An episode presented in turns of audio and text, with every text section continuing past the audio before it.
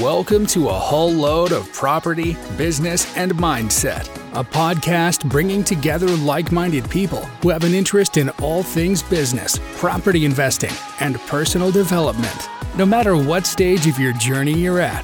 And now, here's your host, Dan Cooper. Hi, Heidi. Thanks for coming onto the podcast. It's an absolute pleasure. We've only recently met, so like I say, thanks for coming on, and I'm sure it's going to be an unbelievable episode with the content and the value you'll be able to give. So, brilliant. How was everything going your end? Thank you. No pressure. Really good. Thank you. Thanks for having me, because I'm not very famous or anything, so yeah, it's a privilege to be on. To be honest, and been asked. So yeah, not bad. Thank you. How are you? Yeah, good. Thank you. Good. Not too bad. Like you say, you're not famous, but who knows? One day you might be. So. I hope for good, not for bad. Yeah, I'm sure it'll be for good. So like I say, cheers for coming on. Just introduce yourself then, Heidi. What is it, tell the listeners who you are and what you're doing. Cool, yeah. So I'm Heidi. Those that are local, I'm on the South Bank. Those that are not, I always say I'm from Hull when I'm not. So when people go, oh, you don't sound like you're from Yorkshire, and I'm like, well, not really. So yeah, that's to differentiate that. My real-time, full-time job, I work for a well-known homeless charity. I'm a contract manager. I don't know who trusted me with that position, but that's how it is. And I predominantly work on prison contracts. So I manage prison contracts across the whole of Yorkshire and East Midlands. And I specialise in trying to find vulnerable adults leaving prison or on probation accommodation within the area. In my business, my absolute dream would be to work in that sector, but at the moment, it would be a conflict. So I'm kind of focusing on a few different strategies. So I'm doing rent-to-rents, deal packaging, flips, that sort of thing. So yeah, I'm doing a little bit of a mashup, really. And because we're Northern, all the Southerners like Northern people for some reason. So yeah, that's a little bit about me. Including myself, being Southern exactly. Myself, yeah. Are you proper? Oh God, I'm off now. Am I proper Southern? Yeah, I was born in Southeast London, so I've lived up here for about 5 years now. So, yeah, proper Southern, as you might call it. But all my mates back home seem to think my accent's disappearing. Every time they say that, I like to go home for a weekend and get it back. I don't get the whole accent yet. I don't want it, so don't have it. Do you know? Let's see if you are proper Northern. Have you bought chip spice and taken it out of Hull? I'm not taking it out, but I've got a pot in my cupboard. It's the best thing ever. So, nice. So for those of you who don't know what chip spice is, if you ever visit Hull and you buy a portion of chips, it will be the orange flavoured stuff on top of your chips, and it's absolutely amazing. Literally, I love it. I never knew what it was, but every time I get a takeaway now, I ask for extra chip spice because it is banging. Yeah, that's how you know if you're proper Northern and from Hull, if you carry chip spice with you. Yeah, so. But that yeah, exactly. So the reason I invited you onto the podcast is you've touched on quite a few sort of important things there. I say important, your contract manager in the criminal justice sector, focusing on rehabilitating or providing accommodation for people who are coming out of prison, whether they decide to be rehabilitated or not. That's up to them. But Obviously, we had a conversation and it was really interesting to know a bit more about this sector and, probably the demand for housing in this sector and the opportunity that might be out there. And hopefully you can share some of that insight or that information with us today, without, like I say, being a conflict of interest with work, but I'm sure there's a lot of stuff you can tell us about the sector that, well, some of us, especially including myself, that we don't even know.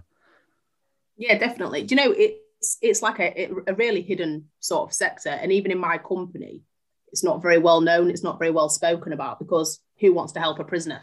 Not many people. So I kind of shout it from the rooftops. I'm really passionate about it. I tell everybody, even though I am a property investor and want to be a property investor full time, I still will always be passionate about this subject in this sector. So yeah, as you say, it's not very well known, it's quite frightening. And if you say, would anyone house a sex offender? Would you house an arsonist? Bloody hell no, I wouldn't.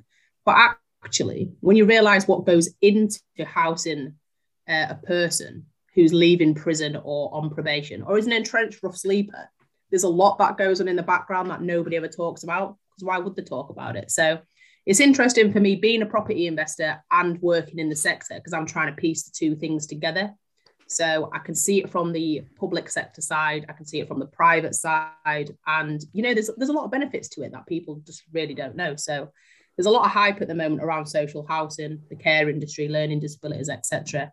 But again, unless you've worked in probation or within the prison, you won't know or have a bloody clue about that side of it. So I'm hoping to educate people either on this podcast, through networking events, just come and chat to me. I'm really happy to help. So yeah, there's a lot of schemes out there that offer guaranteed rent, but also if they don't, there's incentives for landlords to go into that sector as well. And it's nationwide, it's not just Yorkshire and Humber. There's a lot of contracts out there really needing accommodation. So yeah, I'm hoping I can sort of educate people on that. And you say that, so would you say that there's a demand for this type of sector? And it's something that I'm coming up a lot against now. So that, you know, like you said, the social care sector, the social housing sector, you know, depending whether it's, like you say, disabilities, ex-offenders, you know, there's so many different sort of sectors, but this one's probably the least spoken about. Like you say, you know, if someone said to me, and I don't want to discriminate, but you like to touch on a sex offender and an arsonist, you know, they might be an amazing tenant, but if people find out, there could be risk to your properties, you know, the security of that property. So obviously it's not shouted from the rooftops that they're offenders, but people may end up finding out. So are you able to go into a bit of detail about some schemes or funding or some of the benefits in a bit more detail? Yeah. So, sorry, coughing all over. So yeah, it's tricky because a lot of the risks are mitigated against. And again, you wouldn't necessarily know that. So, for example, some of the sort of not well-known schemes, but the local authorities, so everyone has got a local authority near them, has a pot of money and some schemes or incentives to house entrenched rough sleepers, general homeless population, those that are sofa surfing, ex-offenders, basically, and I don't want to bore you too much, but I can go on this for days. If you present to your local authority as homeless, they have to basically carry out an assessment to see if you're a priority need, or if you're not, if they can accommodate you. There's a lot of law, legislation and other boring bits I can go into detail about. But fundamentally, if they have to accommodate you by law, they have to find you something. And that's where you'll find people are stuck in B&Bs, or families with 7 kids are stuck in B&Bs, or you'll see campaigns at Christmas about, you know, inadequate housing, or someone from London having to move to Birmingham because there's no accommodation. You'll see that within the local authority. They either hold their own stock, a lot of them don't anymore, they've been sold off to other organisations, or there's schemes that can tap into where they can sort of pay guaranteed rent through either universal credit or not even upfront, but how they can tap into the private sector, basically. So more locally, there's a person at the council who will go and speak to private landlords, go to networking events. One's coming to mine in January to try and sort of generate interest, basically. So a couple of different schemes. If you're a housing association, you may be able to offer guaranteed rent to a private landlord. So the lucrative 5-year fixed term, guaranteed rent, no maintenance, no voids, etc. They do exist. You've got to look for a community interest company who has housing benefit exemption rate to tap into that. Again, nationally, go and find out who your providers are in the area. Your local authorities, there's a new scheme for ex-offenders, whereas you can encourage a private landlord not to give the accommodation to the council, but to basically take on these tenants. Now, this is where it's quite tricky because it's not known at all. But basically, you'll get your market rent. You'll get your, I think, 5 weeks deposit up front, depending on your council. And then in addition to that, there's some incentives. Now, every local authority who has access to this funding will have an incentive, whether it's financial, whether it's paying for the accommodation if someone's trashed the place, whether it's extra insurance for those with arson offences. It depends on the council and what they put into that bid, basically. But yeah, there's that out there. And is this easily found online, or do you have to... obviously you said the counsellor, do you have to have that direct relationship and build up there? Yes. Yeah, so basically every local authority should have a housing strategy on their website. Yeah. They should do. It should be in date. Not all of them are, disappointingly. I found one the other day that was 5 years out of date. But basically it should have that strategy of who's their client group they want to accommodate, what they're going to do about it and what they need. So it might be refugees, it might be ex-offenders, it might be young adult males, it might be families. Each area is completely different. So they should have a strategy on there about what they need to do.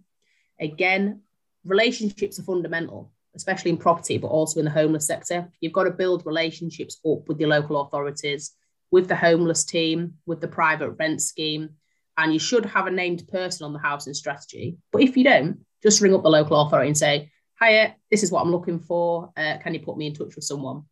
Now, as any public sort of sector, it'll take you bloody ages to get through. You'll never get to the right person. They'll forget about you and it'll take weeks. But if you truly want to make a difference within the sector, persevere and make them relationships and go out there and see what you can do in your area. And if you need any help, shout out. I'll help you. Oh, fantastic. And how have you seen it? Or, you know, how has it been over the past couple of years? And I always sort of ask the COVID question. And the reason being is I've actually, I've just remembered I was speaking to someone from the local council. It's usually within the empty homes. Cause I speak to the lady and the team a lot, but she also mentioned, I think she referred me on to someone, but it was, I was just having a conversation. They were saying how many homeless people at the minute are put up in hotels. Because of COVID or during COVID, they had to be put up, and due to the fact that there weren't a lot of properties around, they've been putting up in hotels. You know, and you think how costly that is, you know, compared to standard LHA rates or standard rent. So prior to COVID, the housing sort of sector was sort of diabolical for homeless people anyway. And then during COVID, the government had the initiative of get everyone in, get them off the streets, basically stop transmission rates. And again, there was a lot of schemes, whereas the hotels were empty fundamentally. And we had a client group that needed accommodating. So there were schemes all around the country to get people off the streets and into hotels. Not for long periods of time. I can't remember the amount of days now, if it was 56 days or something. But basically, it was to get people off the streets into hotels. And as fantastic as that was, when you put a vulnerable adult into a hotel with no support in a pandemic, it's not the best idea. They can't manage it. There was no food, there was no access to food, and it wasn't the best approach. But at least the government had a scheme, get everyone in. So we was like, yes, everyone's not going to be on the streets. Now what we're looking at is that long-term sustainability of getting people off the streets into long-term accommodation. So, again, there's contracts out there that can accommodate people for 84 days. So the sort of client journey is, if they're in prison, our teams, so not my business hat, my work hat, our teams would get a referral from probation, would assess the need of those individuals, see where they're best placed to go. Either it's private rent, either it's supported living, somewhere like the YMCA, for example, or this scheme that can accommodate you for 84 days. My personal opinion on that is very bitty. The journey takes too long. There's too many people involved. It's not very streamlined. And my sort of passion is get them into long-term, sustainable and affordable accommodation. Where we're falling short is a lack of private landlords wanting to enter this market because of the risks and how scary it sounds. But what I can tell you is the amount of people and the amount of support that goes on in the background to support these individuals into appropriate accommodation is stuff you've never even heard of. The risk assessments that go on, the assessments that take place, the support that takes place, the mentoring, loads that go on. And you just think, ooh, they're going to trash the place. And even my friends who I've spoken in depth about it still go, ooh, what if they wreck the house? And I'm like, the risk of them doing it is quite slim because of how much support they've got. So yeah, it's quite a fascinating one, isn't it? Really, because it's like a chicken and the egg. You know, unless you take that risk, you don't know whether they're going to trash the place. You know, but at the same time, like I understand your values and why you're trying to do it is because people need a fixed address. If they don't have a fixed address, it stops them getting jobs. It can stop them getting future credit. It can stop them, some people go into prison, they might be in there 10, 15, 20 years, come out, and they completely change their life around. They made one stupid mistake when they were younger, and they changed. Now that's, I don't know what percentage of people that is, whether it's 10%, 20%, but there's also people, they're in and out. So for example, it's giving the people the opportunity as well, isn't it? Giving them the opportunity to provide them some housing whereby they can turn their life around and potentially, change their whole life. Well, I always say, I'm a bit blunt, mate. I'm a bit too honest. But I always say, if somebody's on the streets at risk of reoffending, what have they got to lose? They may offend again. If you put them in accommodation with support, really help them, they've got something to lose. So it's something to aim for, something to be proud of. It's their own home or their own job or their own, I don't know, whatever. So the risk of reoffending is lower because they've got somewhere stable. And then obviously you can get them a bank account, you can get them benefits set up, get them that support. So yeah, it's difficult because, who wants to give them that chance? Unless you can find a golden scheme of guaranteed rent for 5 years. With any damages covered and all that. But then again, it comes down to the funding available as well. That funding may not be available, but, you might have guaranteed rent for 5 years, So some of my tenants have only been in, 6 months. So 5 years is fantastic at market rent, isn't it? And I'm assuming once the LHA rates or the market rates go up, then the rent will go up in line with that as well. And being a council or a local authority, they're probably, I say honest, probably a lot more aware of what's going on and be more willing to pay. Yeah, it's this sort of, because the yield, right, so as a property investor, I can see both sides of it. Or the yield's not 20% return on investment, return on cash employed, blah, blah, blah, whatever. Do you know what I mean? All the jargon. And it's not the best yield. But actually, if you take away the messing about of your voids, the maintenance, my leaky tap, do you know what I mean? Just the day-to-day hassle of managing people. Take all that away. It's bloody worth the yield, the lower yield. Of course it is. And it's less hassle and your home's been taken care of. So, yeah, for me, it's a no-brainer. Sadly, I can't tap into it personally, but for me, it's a no-brainer. Yeah, so what's the ideal property then? If someone come to you and said, I've got this property, that's exactly what we're looking for. What is it? Or does it vary? Well, yeah, so it varies. This is what I mean about building relationships up with the appropriate people. So I know most of the accommodation in Yorkshire because of what I do as a job. So the best accommodation is one bed single units. That's like, wow, if you can get hold of them, bloody brilliant. Anyone will take them off you because predominantly homeless people are young single males, basically, the majority of them, because of the lack of priority need that those people have unless they've got substantial mental health issues. One bed single units anywhere in the country will probably be snapped up. I had someone in London say to me, oh God, I keep getting offered these one beds, don't know what to do with them. I was like, what? Take them, give them to the council. What are you doing? What happens generally is people will go, oh, I've bought a 6-bed HMO on the worst street in Hull. Do you want it? No, we don't. So yeah. You've got to not buy and supply for the market, but figure out what that person needs first. So again, there's people at the local authority who will take anything because they've got to accommodate families and young males and, couples or whatever. So they'll probably take anything off you because, again, it's really tricky to house large families, especially with the refugees coming in as well. Predominantly the large families, so they need quite big accommodation. So like I know Hull need 3-4 bedroom houses. Other schemes, 3 beds are pretty good because, again, with this clientele, you don't want any more than 3 together, really. Because of the dynamics of the people in the property. But again, it depends on your scheme, depends who you're housing. So I supported someone in Birmingham to say they want to do rent-to-rent social housing. And I said, refugees is quite prevalent in the area. Go to your local authority, find out what they need, go find it, basically. So yeah, that's what I'd say. You're basically sourcing to order then, aren't you? You're basically sourcing to order. Yeah. And if you have them conversations first, like you said, building up the relationship and the network internally with the local authority, they will tell you what you need. So if you can go and get it and you want to get into this sector, it's probably worth having that conversation, right? Yeah, it's easier. So like for Hull, for example, just near the hospital, yeah, a 6-bed HMO near the hospital for nurses, bloody brilliant. If you've got a 6-bed HMO there, don't really want prisoners in it. So again, look at your area, look at the housing strategy online, figure out what the priorities are, go make relationships up and go, what are you after? And I'll help you. So, yeah. It's very, very interesting sector. Market, really. It is, yeah, it seems it. And, you know, the social sector, like I said, I have a few people that I've been working with on some properties, so portfolio landlords selling them, and they're primarily being snapped up by social housing providers.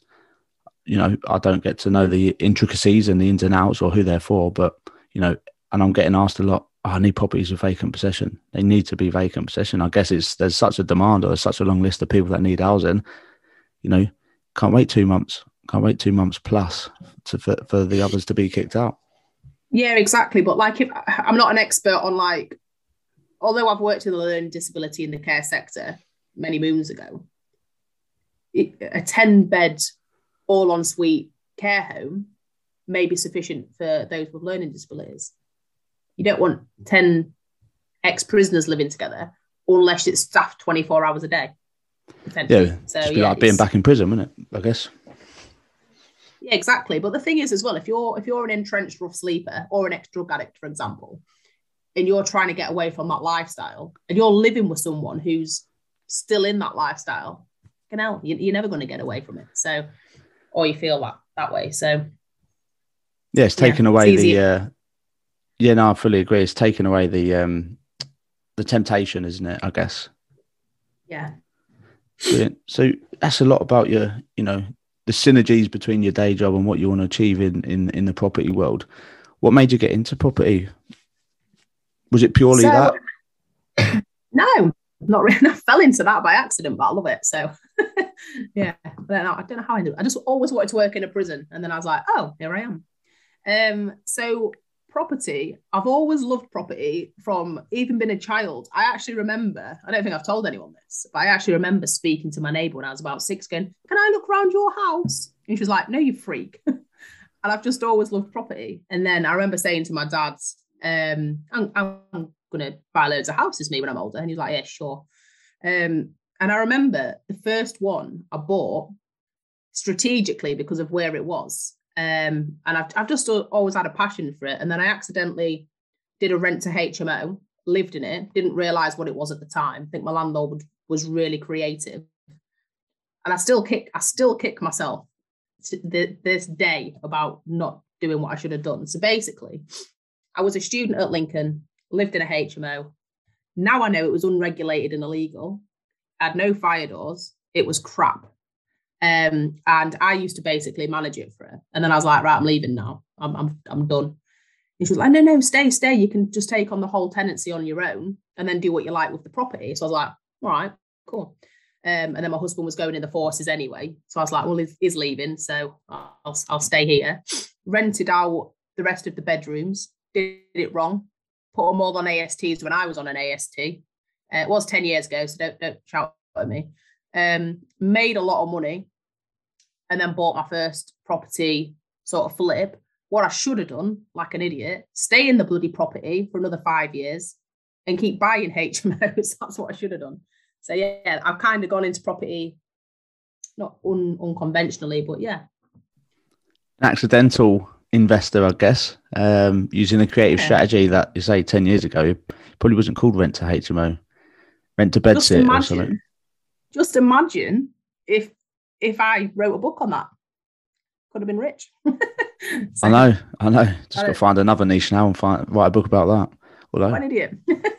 Yeah. Live and you learn, don't you, I guess. But so what did you do after the HMO then? Have you done any property training, or where are you in your sort of current situation now in terms of property investing?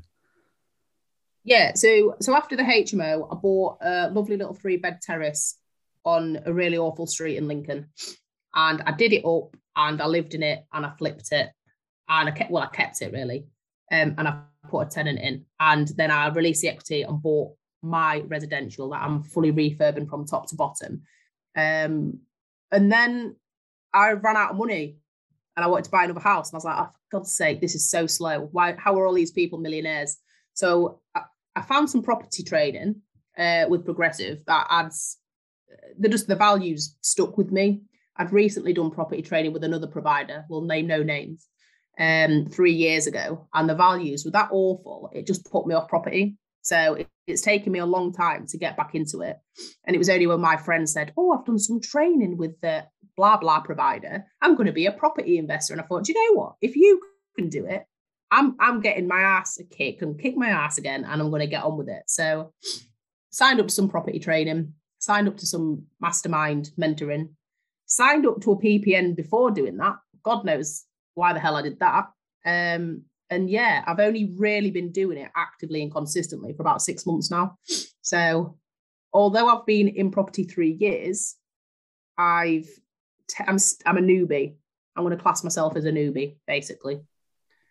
Yeah, I suppose there's, there's so many strategies out there, so many training courses. I've been on a couple of courses. I had a mentorship. Did I get value in it? Yeah, I did get value in it, but, they're all different, aren't they? Like you said, people have different values. People want to achieve different things. So if you are looking to do, I'd say make sure it's specific to your strategy, specific to what you want to do. But yeah, what's your favourite strategy out of them, or what strategy are you doing? So you're flipping, or you flipped your old house, took the equity out. Obviously, you got a buy to let then. So you're currently doing this house. Are you flipping this on? Do you think, or are you going to stay there or do the same, pull your equity, no, and get another buy to let? So this one is my family home. I'm going to live in it till I die, basically. That's the plan. I know I'll probably move, but don't tell him that. But I've basically done this house up to a real nice spec, so I will keep it. But it's the perfect footprint for an 8-bed HMO, basically. And everyone I've showed the floor plan to has absolutely kicked me and gone, what an idiot. Why didn't you turn it into a HMO? And to be fair, the council wouldn't have allowed it. It's in a conservation area. It's in a nice area opposite a grade 1 listed church. And the hoops I've jumped through to get my extension is unbelievable. So never mind turning it into like an 8-bed HMO. So yeah, my favourite strategy. Don't know if I've got a favourite strategy. I fell into deal packaging. I'm not going to say it's my favourite because it absolutely isn't. But yeah, probably the looking round old grungy properties and having a vision to make them better is probably what I'm passionate about right now. I fully agree with you. There's nothing more rewarding than taking a really shit quality property and, getting it on the market to let at the end and just seeing the transformation, when the walls are falling down, when the walls are falling through, ceilings are falling down, just being able to, get a good team of builders in. So I use the same builder all the time, the fantastic team. They go in, knock it out, do a fantastic job. And just seeing the end product is such a rewarding feeling, I think. It's amazing or surprising how many shit houses are out there, how much stock there is. Probably not so much now. It's just getting them, isn't it? Yeah, I wouldn't say this is my passion, but I don't know, it must be. I sit on two groups with the council because I'm a geek. So I actually sit on an empty homes group, and I sit on the town plan. So no, everyone's like, oh, you've got to get a copy of your town plan. Bloody hell. I'm actually writing hours with a group of people to shape what Barton's going to look like in the future. And I've learned so much about bloody Section 106 money, developments, what developers have to do, all the hoops have got to jump through. And basically I'm doing that because there's a lot of old empty properties in Barton, and I walk past them every day going, what the heck, why are these empty? They're doing my head in. They're all grade 2 listed buildings. So actually my passion or my interest would be, how can I turn all these crappy empty properties, all these commercial properties, into a stunning place? And then they wonder like why nobody wants to come here for tourism. I'm like, well, do something about this. So hopefully I can do something about it and make a difference locally, because I'm a resident as well, and put all my knowledge, training and passion to shape where I live. So that's kind of a long-winded strategy. But it's a very interesting one, to say the least. So what else are you doing? So just for the benefit of the listeners, you know, Clubhouse is a huge app. There's many listeners on there. You're currently, you have your own, I don't even use it that bit. Is it an episode or a show? What do you call it? Probably a room. I don't know. We'll call it a room. Call it a room. So yeah, you currently have something going on there as well for, you know, for the people who use Clubhouse a lot. What is it you do? And it might be something that they're interested in. Yeah. So basically, we'll say I'm a newbie property investor, and I'm very transparent. I've been diagnosed with depression and anxiety for many years. That alone's a challenge, but when you put that into property investing, round a full-time job, round kids, round my own refurb, round everything else, it's really bloody hard work. And you'll have like 9 lows to 1 high. And when you see people posting in like social media, it's always with a picture of bloody keys, and it drives me mad. And I'm well known for moaning about people with keys. No offense to anyone who's done it, by the way. But they always share the highs. I'm a millionaire, I drive a Porsche, and now I've got a million properties, but they never share the lows. So this Clubhouse room is based upon supporting each other. So it's called Wellbeing Wednesday. It's supporting each other in property. Are you having a shitty week? Do you need to speak to someone? And it's basically a platform where me and my pal Baresh talk about how our week's gone, support each other, and then invite people to the stage to sort of share their week as well. So it's kind of fundamentally to help each other in property, discussing the lows, the challenges, yes, and the highs, but also, yeah, getting each other through it. I guess it's quite important, isn't it? Like I say, it can be extremely stressful at times, and allowing people to get things off their chest in a forum whereby no one's going to be judged, and with people who probably understand what they're going through because it's in a similar industry. You know, they're probably all facing similar challenges, and having people that can give back. So is that the reason why you started it? Obviously because of your own experiences and you felt that you needed something out there wasn't, so you decided to take it upon yourself and start it. I couldn't find anything to sort of say, who's moaning about this and who do I talk to? So I was like, well, if there isn't one, I'll make one. So yeah, it's just sort of support each other. I've got a real good group of real life property friends now. So when I first came into the journey 6 months ago, I was shitting myself. I'd never slept away from home. I went to Peterborough, I was full of anxiety. Oh, it was awful. And I was just like, what am I doing? And I thought, I need to get out of my comfort zone. And if I'm going to do it, I need to be consistent. And I just take someone everywhere with me all the time. I thought, get on with it, you idiot, and go and do it. And I've met such, honestly, like genuinely best mates through property that support each other day in, day out, moan to them all day, every day. We're in like accountability groups together. And then I'll see like someone in a social media platform going, oh God, has anyone experienced this, or can you help me with that? And then when you actually speak to them, they've not reached out to anyone in months. And you think, how are you doing this alone? So it's more to say, come and join us and don't feel alone in this journey, because it is hard, bloody hard. No one talks about it really. Yeah, I guess that's one of the reasons why I started this is, you know, I used to listen to podcasts and just learning about property, listening to what other people are doing, you know, gaining tips. Mine was more about obviously the personal development side of things. But yeah, the reason I started this is to give back, and that's exactly what you're doing. But you seem to have a track record of starting things up when there isn't something that you want to do. So you know where I'm going with this. Yeah, you know where I'm going with this. Yeah. Yeah. PPN Humberside. Yeah. So again, I'm either really awful at research, not doing my own due diligence, or thinking, oh, I'll give it a bash. So yeah, I started PPN Humberside because I thought, so basically it was based on what's my biggest weakness. And all you hear is get out your own way, get out your comfort zone, and sort of smash life and be consistent. So I thought, what's going to make me uncomfortable? What's going to make me get out of my own way, and what's my biggest weakness? And I thought it was raising investor finance is going to be mine. So I thought, why not create a group where people will come to me? And I'm lazy as well. So people will come to me. And then I thought strategically, I'm going to do it in Barton again, because I'm pretty lazy. But 2, it's going to bring Hull and Lincolnshire together. So if you live on the South Bank, you'll know no one in Barton and surrounding areas can be asked to go to Hull. They just don't do it. People in Hull, I don't think I've ever even been on the South Bank. It's like, ooh, what's that bloody place over there? So I did it on purpose to bring people together because there's a lot of good stuff in Hull and in Yorkshire. There's a lot of good stuff in Lincolnshire, and I'm trying to bring it together. So that was really the purpose of doing it. And also because, yeah, I wanted some friends in property.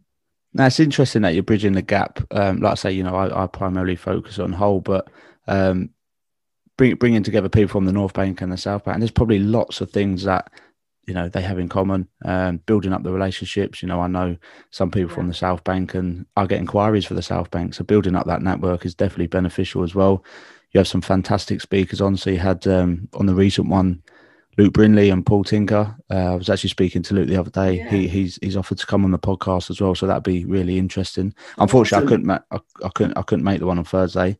But, you know, I know. I do apologise, but no, it's quite refreshing. So I've obviously been to there's some other networking events in Hull.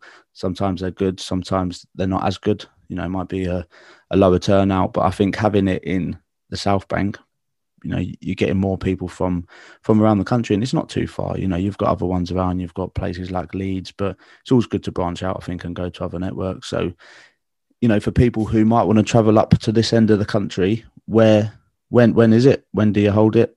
How can people get on there? I'm not good at this side of things, but I had mince pies last time, if that helps. Pies and biscuits sold. Well, do you know what I've learned from holding this PPN? And I will be professional. I'm never professional. I'm lying to you. Individually wrapped chocolates get eaten a lot faster than biscuits, if you needed to know that. And that's what I've learned from PPN Humberside. But it's on the fourth Thursday of every month, 6:30 registration. And I try and get speakers that will add value to whoever's there, basically. So even if you're, I don't know, a builder, you'll still get value from the speakers because I'm trying to, you know, make sure it's valuable for everybody. And also, I've had quite a lot of people from quite a lot of areas. So Leeds, Rotherham, Doncaster, Wolverhampton was a big surprise when someone showed up from there. Birmingham, Staffordshire, Lincoln, Hull. So I was like, oh, no one in Barton can be bothered to go, let you know. But people are travelling a couple of hours. Because they know you, that's why. Nice, yeah, they're like, oh, God, what's this bloody thing in Barton? It's open after 6:30. What's going on? I know, but like I say, I went to, I didn't know the first one. I was the first one that was on, to be honest. But the second one, I went there. It was, I can't remember his name. The guy who was an estate agent for a number of years gave a lot of value about, you know, the relationships. That was it. Yeah. Relationships with agents. And I'm finding more so that they are important. You know, I never used to think I'd get build any sort of network or build any sort of relationship through an agent. But there's now agents I work with who bring investors and pay not way above the odds. That's the wrong term. They offer and are happy to spend more on a property because they see the long-term value than, you know, people who have been on training. So it makes my job easier as a sourcer. They're still achieving what they want as the net ROI, but agents are, you know, and they're the biggest lead generators for properties in the area primarily, aren't they? Because people, when you want to sell your house, you don't think I'm going to go to a property sourcer. You think I'm going to go to an estate agent. Well, you do. And it's surprising because I've made a relationship with quite a lot of agents. And I get a lot of off-market properties through this estate agent, and it's an easy, brilliant relationship. Another one, just we're trying to suss each other out really, because they have off-market stuff, but then they're selling it, and then it's a bit strange. So you've kind of got to suss out the agents that one you'll work best with, but ultimately a shared vision. So there's one particular estate agent that's absolutely brilliant. She works across the South Bank and the North Bank, and she'll just ring me now and go, right, got a property with your criteria, do you want to see it first? Yes, I bloody do. Do you know what I mean? So had I not built that relationship up, I wouldn't have a clue about it. So yeah, find one that you share values with. Ultimately, they want to sell properties or let them out. Ultimately, I want to get them. So yeah, you've got to build them up. Yeah, and I guess don't go to the corporates as well. I'm not saying that they don't have the properties. They might do, but, you know, if you think about it, at the end of the day, there's you know, a bloke who's been an estate agent for 40 years, he's an independent. The money he makes from selling properties are feeding his kids or, you know, his grandkids or whatever. So if you can act fast, you know, support them in their growth, see their vision and support them, then they're obviously going to come to you straight away. As long as you can take action and make sure that, you know, the properties, you're either buying them or passing them on or sourcing them on, then, you know, it's worth its weight in gold. Yeah. I'm really honest as well. Like, I just look, everything I do, I'm a bit too honest, probably sometimes, a bit too blunt, but actually it's worked out better for me because you don't piss anyone about. So like, there's a property, the deal didn't stack up for me, basically. There was too much money left in and I couldn't raise the finance on it, but I'm working with another investor to buy it and then I'll buy it off him in 5 years. So I'm going to do rent to SA on it. That's the dream. The estate agent knew that the whole time. I was really honest with her. So it doesn't come as a surprise when I go, I've got an offer. And then she then takes me seriously because she understands the offer. If I had gone in there, lost the deal, she'd have thought I was an idiot. So you've got to I'm really transparent with people because it is all about relationships at the end of the day. You've got to help each other out. Yeah, definitely. And estate agents, you know, they work in property, but, you know, and, you know, it might be completely different. I'm not generalizing. So for any agents out there, I'm not generalizing or stereotyping whatsoever. But a lot of agents aren't aware of everything that goes on in the property investing world, the strategy wise, you know. So when you go up to them and you talk about, I want to rent it for this amount of time and buy it, you know, or you're not transparent and you put a really low offer in and you're not explaining why, etc., then, you know, that's probably, they're not going to take you seriously and you probably sort of hinder your relationship before it starts. You know, it's, like you say, it's about, you know, I don't believe in taking donuts into agents or anything like that. I think that's a load of bollocks, if I'm perfectly honest. You know, yeah, they'll enjoy them, but, you know, that doesn't win relationships in my eyes. So yeah, it's just, you just think, what are you doing, you smoothie dickhead? Coming in here with your donuts, what are you after? That's what I think. Exactly. I'd be like, nice one, thanks. Piss off, go on. I've got someone who's going to buy the property. He's not spending £3 on Krispy Kremes, but is what it is, you know. Yeah, exactly. You know, it's like this in Hull. You can get Krispy Kreme. Oh, they've just got one in Barton. I was like, yes, thank God. It's not all the residents, apart from me. I was well excited. But as well, I taught an estate agent something about regulated tenancies. Now, I don't know if anyone has even come across regulated tenancies. And I don't know why I was expecting a response then, because actually no one's listening yet. But regulated tenancies are very historic tenancies before 1989. And basically the lifelong tenancies, very difficult to evict anyone in that. You can't really. And a lot of them are coming up at auctions now because you can't get rid of the tenants, and the rent is basically below market rent by a long way, and they've got a lot more rights and stuff. And this estate agent didn't have a bloody clue about them, and I was like, oh, here's some info, enjoy. So actually, if you can offer them a bit of advice, whatever it is, as well, you're a long way to building the relationship or further.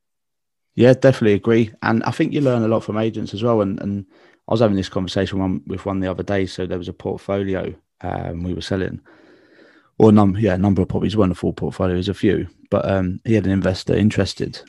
And the fact was, you know, I was selling, you can get multiple dwelling stamp duty relief, you know, which not many people actually know about. So if you buy, I can't remember whether it's 3 or more, you don't actually pay the full stamp duty per property. There's a formula to work out what you pay. It's 1% of X or... Oh, you know, I didn't know that. That's clever. Yeah, so... You know, I was talking about him and the fact that his investor could offer more money because he's saving X amount on the stamp duty. But yeah, if you go on the stamp duty on the website, gov.uk, whatever sort of links you go through for stamp duty, there's a lot of exemptions that people don't know about. So on some of the properties I just bought, obviously less than 40k, fine, but I also didn't pay stamp duty on some of the other ones because they were uninhabitable. So you actually pay the stamp and then you just get a refund, you get it back. You know, it's probably someone from HMRC listening thing. I'm going to fucking check that, make sure he's not bullshitting us. But, I'm going to find you. Yeah, exactly. But genuinely, there are a number of exemptions out there that, and it's knowledge power, isn't it? It's having that knowledge. And, you know, he was really fascinated by that point. And as well as that, you know, what did he tell me? He told me something the other day that related to the letting side of my business, which was really fascinating. You know, and it's about having that sort of relationship. Yeah. You know, I don't know how we got onto talking about agents so much when this was more to talk about the social care sector.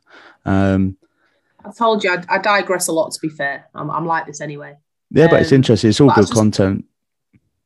Yeah, as long as it's valuable. There was the little newbie tip as well. I was going to give a little newbie tip because...